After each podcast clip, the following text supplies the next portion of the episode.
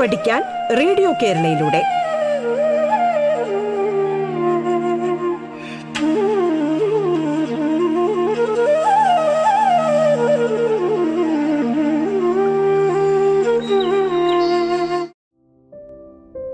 എല്ലാവർക്കും നമസ്കാരം.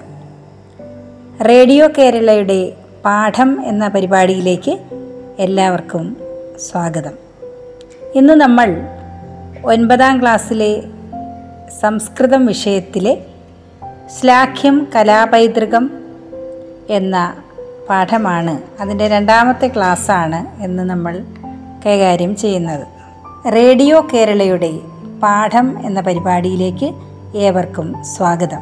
ഞാൻ Sathibhai Vellanad government higher secondary സ്കൂളിലെ സംസ്കൃത അധ്യാപികയാണ്. നമ്മൾ ഇന്ന് ഒൻപതാം ക്ലാസ്സിലെ സംസ്കൃതം വിഷയത്തിലെ ശ്ലാഘ്യം കലാപൈതൃകം എന്ന പാഠമാണ് ചർച്ച ചെയ്യുന്നത്.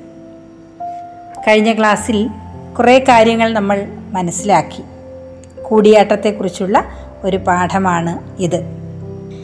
ഇന്ന് നമുക്ക് കൂടിയാട്ടത്തിന്റെ അഭിനയക്രമം അതുപോലെ തന്നെ ഇതിലുപയോഗിക്കുന്ന വാദ്യങ്ങൾ ഈ കലാരൂപം പഠിക്കുവാൻ കേരളത്തിൽ എവിടെയൊക്കെയാണ് നമുക്ക് സൗകര്യമുള്ളത് ഇത്തരം കാര്യങ്ങളിലൂടെ ഇത്തരം കാര്യങ്ങളിലൂടെയൊക്കെയാണ് നമ്മൾ കടന്നു പോകാൻ ഉദ്ദേശിക്കുന്നത്. കഴിഞ്ഞ ക്ലാസ്സിൽ നമ്മൾ ചർച്ച ചെയ്ത കാര്യങ്ങളൊക്കെ നിങ്ങൾക്ക് ഏറെക്കുറെ ഓർമ്മ കാണുമെന്ന് ടീച്ചർ വിചാരിക്കുന്നു. സംസ്കൃത അഭിനയ നാടക രീതിക്ക് ഏകദേശം രണ്ടായിരത്തിലധികം വർഷം പഴക്കമുണ്ടാകുമെന്ന് നമ്മൾ പറഞ്ഞു. ഇല്ലേ? ബി സി രണ്ടാം നൂറ്റാണ്ടാണ് നാട്യശാസ്ത്രത്തിന്റെ കാലമെന്ന് കരുതപ്പെടുന്നത്. അതിൽ പറയുന്ന നാല് അഭിനയ രീതികളായ ആംഗികം വാചികം സാത്വികം ആഹാര്യം എന്നിവ കൂടിയാട്ടത്തിൽ ഒത്തുചേരുന്നു. മിളിത്വാ നടനം അതായത് കൂടിയുള്ള ആട്ടം ആണ് കൂടിയാട്ടം. ആട്ടം എന്നതിന് അഭിനയം എന്നാണ് അർത്ഥമെന്നൊക്കെ നമ്മൾ വിശദമായി പറഞ്ഞതാണ്. ഹസ്തമുദ്രകൾ ഉപയോഗിച്ചുള്ള വിസ്തരിച്ച അഭിനയവും ഇളകിയാട്ടം പകർന്നാട്ടം ഇരുന്നാട്ടം തുടങ്ങിയ സവിശേഷ അഭിനയ രീതികളും കൂടിയാട്ടത്തിലുണ്ട്. നാടകം മുഴുവൻ അവതരിപ്പിക്കുന്ന പതിവില്ല. മിക്കവാറും ഒരംഗം മാത്രമായിരിക്കും അവതരിപ്പിക്കുക. പൂർണമായി അവതരിപ്പിക്കുവാൻ ഏകദേശം നാൽപ്പത്തൊന്ന് ദിവസം വരെ വേണ്ടിവരുമെന്ന് പറയാറുണ്ട്.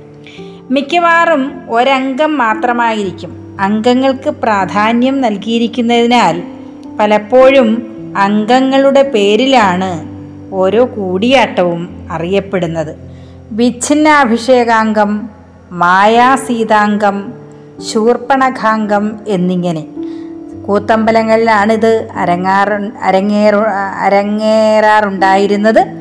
തിരുമാന്താംകുന്ന് തിരുവാർപ്പ് ഗുരുവായൂർ ഹരിപ്പാട് തുടങ്ങി അനേകം ക്ഷേത്രങ്ങളിൽ പഴയകാല കൂത്തമ്പലങ്ങൾ നമുക്ക് കാണാനായിട്ട് കഴിയും. ഇനിയും പുസ്തകത്തിലുള്ള ഭാഗം നോക്കൂ. പൂർവരംഗക്രിയ സൂത്രധാര പ്രവേശ കഥാപാത്ര കഥാപാത്രപ്രവേശ നിർവഹണം സരൂപകാവതാരണം ഭരതവാക്യം മുടിയക്കിത്ത ഇത്യവം അഭിനയക്രമാഹ അസ്മിൻ വിദ്യന്തി. മിഴാവ് ഇടയ്ക്ക കുഴിത്താളം ശംഖ് കുറുങ്കുഴൽ ഇത്യാദീനി വാദ്യോപകരണാനി അഭി ഉപയുജ്യന്തി.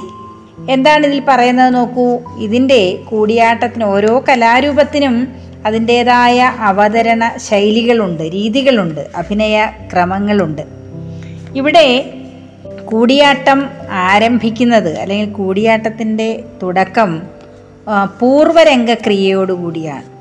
പൂർവരംഗക്രിയ എന്ന് പറയുമ്പോൾ രംഗസജ്ജീകരണം പ്രധാനമായും അതിൽ വരും.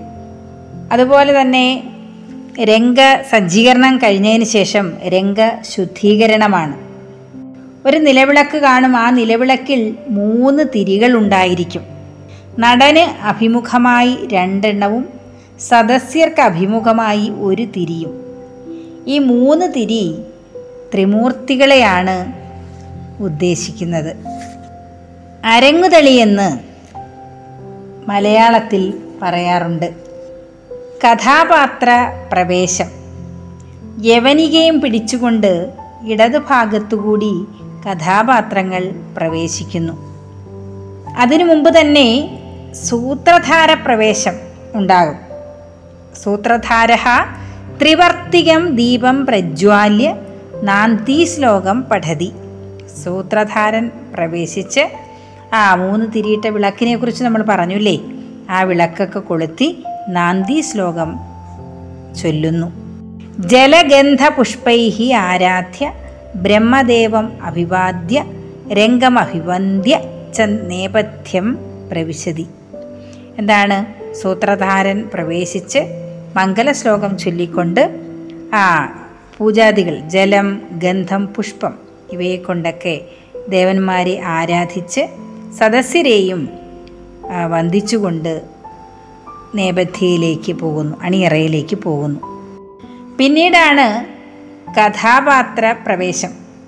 കഥാപാത്രങ്ങൾ നേരത്തെ പറഞ്ഞതുപോലെ യവനികയും സ്വീകരിച്ചുകൊണ്ട് വേദികയുടെ ഇടതുഭാഗത്തുകൂടി പ്രവേശിക്കണം എന്നാണ് നിയമം. നിർവഹണം എന്ന ഒരു ചടങ്ങുണ്ട്. അതായത് ഒന്നാം രംഗത്തിൽ നടൻ ആദ്യമായി പ്രവേശിക്കുന്ന ചടങ്ങാണ് നിർവഹണം. കഥയുടെ ആമുഖം അവതരിപ്പിച്ച് പ്രേക്ഷകരെ കഥയിലേക്ക് കൂട്ടിക്കൊണ്ടുപോകുന്ന പ്രക്രിയയാണത്രേ നിർവഹണം. നിർവഹണം ഒരംഗത്തിലേക്ക് ആദ്യം വരുന്ന ഏത് കഥാപാത്രവും നിർവഹിക്കേണ്ടതാണ്. രൂപക അവതാരണം കഥാപാത്രങ്ങളുടെ രംഗത്തെ അഭിനയം. അതായത് കഥാപാത്രാണാം അഭിനയമാണ് രൂപക അവതാരണം നിർവഹണമോ? കഥാസംഗ്രഹസ്യ പരിചായനം. നടൻ വന്ന് പൂർവകഥായാ ശ്ലോകരൂപേണ അവതാരണം. ഈ കൂടിയാട്ടം ഒറ്റ ദിവസമായിട്ടല്ല നടന്നിരുന്നത് നേരത്തെ അല്ലേ? വളരെ അധികം ദിവസങ്ങളെടുത്താണ് അപ്പോൾ പൂർ ഓരോ ദിവസവും ഓരോ ഭാഗമാണ് ഒരു അതിന് കുറേശ്ശെയാണ് ചെയ്യുന്നത്.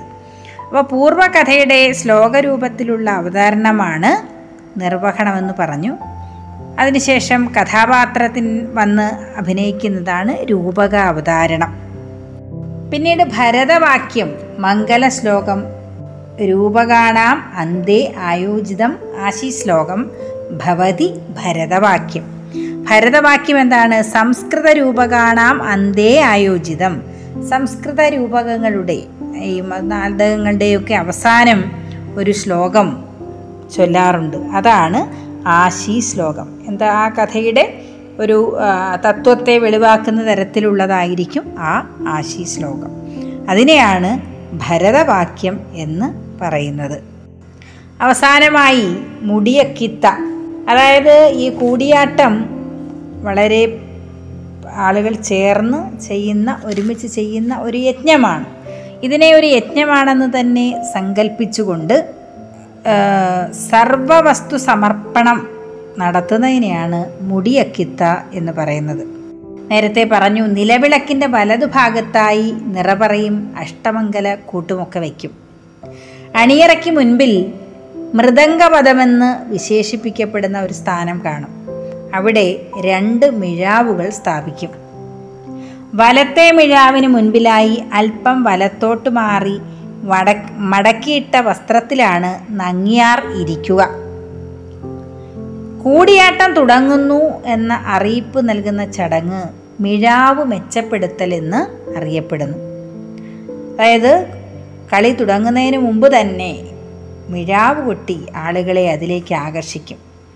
മിഴാവിന് പുറമേ കുഴിത്താളം ഇടയ്ക്ക തിമില ശംഖ് കൊമ്പ് കുഴൽ കുറുങ്കുഴൽ എന്നീ വാദ്യങ്ങളും കൂടിയാട്ടത്തിൽ ഉപയോഗിക്കാറുണ്ട്. കഥകളിയിലെ കേളികൊട്ടിന് സമാനമാണ് മിഴാവ് മെച്ചപ്പെടുത്തൽ. മിഴാവ് കൊട്ടിക്കഴിഞ്ഞ് നങ്ങ്യാർ അണിയറയിൽ നിന്ന് തീർത്ഥജലം കൊണ്ടുവന്ന് അരങ്ങത്ത് തളിക്കുന്നു. ഇതെപ്പോഴാണ്? നാന്തി ശ്ലോകം ചൊല്ലിയതിന് ശേഷമാണ് ഈ തീർത്ഥം തളിക്കുന്നത്. ഇതാണ് അരങ്ങുതളി. ആദ്യം പറഞ്ഞ ഞാൻ വീണ്ടും ഒന്നുകൂടെ പറഞ്ഞതാണ്. ഇതാണ് അരങ്ങുതളി എന്ന് അറിയപ്പെടുന്നത്. പൂർവരംഗക്രിയ എന്ന് നമ്മൾ പഠിച്ച ആ ചടങ്ങ്.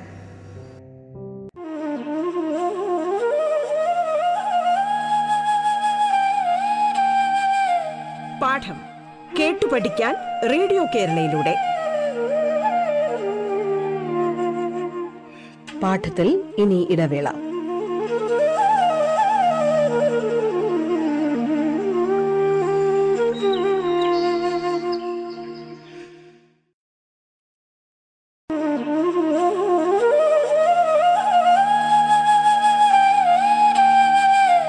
പാഠം കേട്ടു പഠിക്കാൻ റേഡിയോ കേരളയിലൂടെ. തുടർന്ന് കേൾക്കാം പാഠം.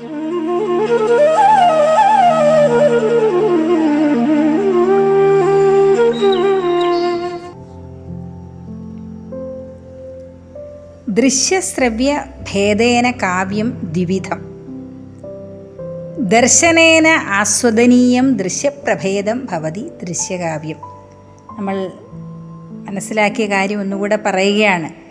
ദൃശ്യശ്രവ്യ ഭേദേന കാവ്യത്തെ നമുക്ക് ദൃശ്യമെന്നും ശ്രവ്യമെന്നും രണ്ടായി തിരിക്കാം.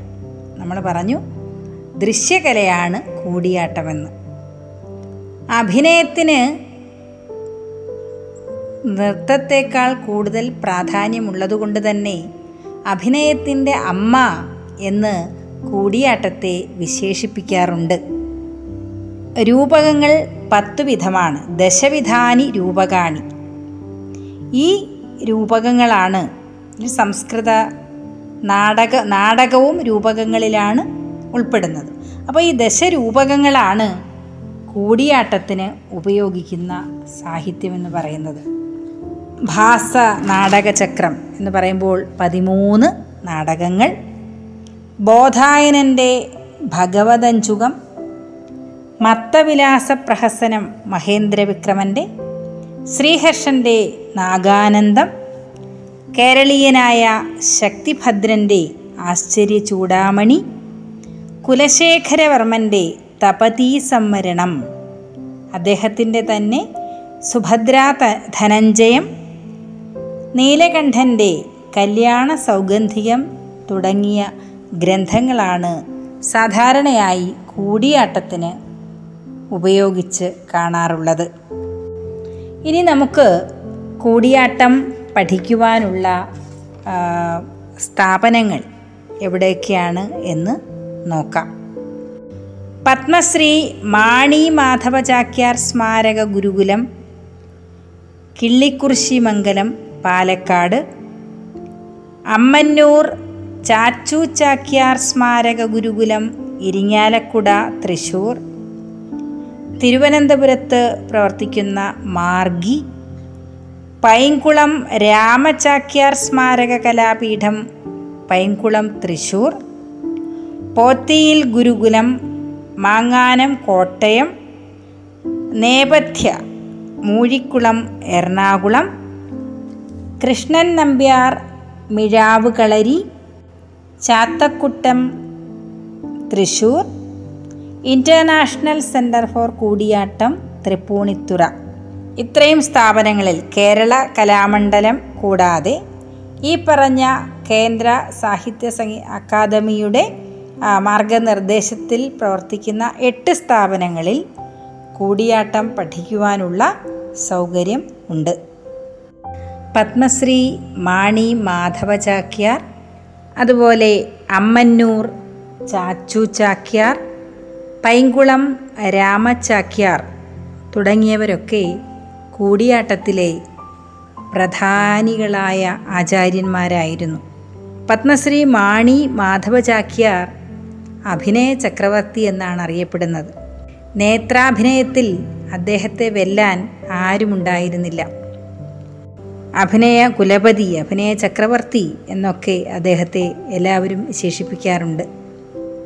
നാട്യശാസ്ത്രത്തിൽ വളരെയധികം പാണ്ഡിത്യമുണ്ടായിരുന്ന ഒരു സംസ്കൃത പണ്ഡിതൻ കൂടിയായിരുന്നു മാണി മാധവ ചാക്യാർ കോഴിക്കോട് ജനിച്ച അദ്ദേഹം ആയിരത്തി തൊള്ളായിരത്തി തൊണ്ണൂറിലാണ് ഇഹലോകവാസം വെടിഞ്ഞത്. യുനെസ്കോ രണ്ടായിരത്തി ആറിൽ പൈതൃക കലാപട്ടികയിൽ ഉൾപ്പെടുത്തിയിട്ടുള്ള കേരളീയ കലാരൂപമായ കൂടിയാട്ടം. അവയെക്കുറിച്ച് പഠിക്കുവാനും കൂടുതൽ കാര്യങ്ങൾ മനസ്സിലാക്കുവാനും നിങ്ങൾ ശ്രമിക്കണം. പ്രിയപ്പെട്ട കുട്ടികളെ നമ്മുടെ സംസ്കൃതോത്സവത്തിൽ ഒരു മത്സര ഇനമാണ് കൂടിയാട്ടം. പലപ്പോഴും അതിൽ പലരും പങ്കെടുക്കാറില്ല. ഒരു പക്ഷേ അതിന്റെ അവതരണത്തിനുള്ള സാമ്പത്തികമായ ഒരു ബാധ്യത കൂടുതലായതുകൊണ്ടാകാം. എങ്കിലും സാധ്യമാകുന്നവർ ഈ കലാരൂപത്തെ കൂടുതൽ അറിയുകയും പഠിക്കുകയും ചെയ്യാൻ ശ്രമിക്കണം. നമ്മുടെ കേരളത്തിൽ രണ്ടായിരം വർഷങ്ങൾക്ക് മുൻപ് രൂപം കൊണ്ട ഒരു കലാരൂപം ഇന്നും തലയെടുപ്പോടെ ലോകമെമ്പാടും അറിയപ്പെടുന്നു നിലനിൽക്കുന്നു എന്ന് പറയുന്നത് തന്നെ നമുക്കും അഭിമാനിക്കാൻ വകയുള്ള കാര്യം തന്നെയാണ്.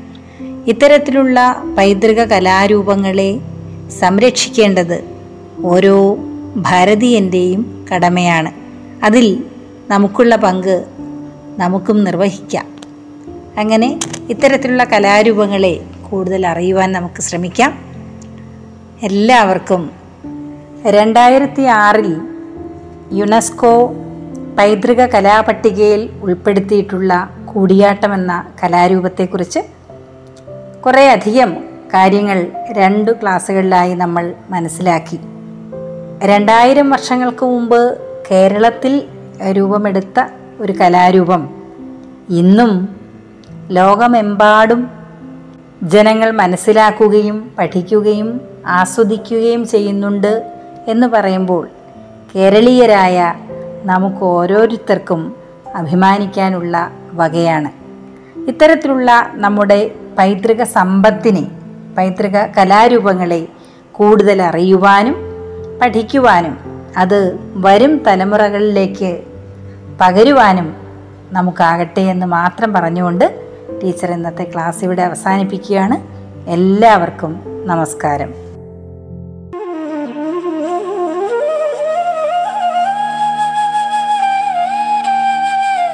പാഠം കേട്ടു പഠിക്കാൻ റേഡിയോ കേരളയിലൂടെ.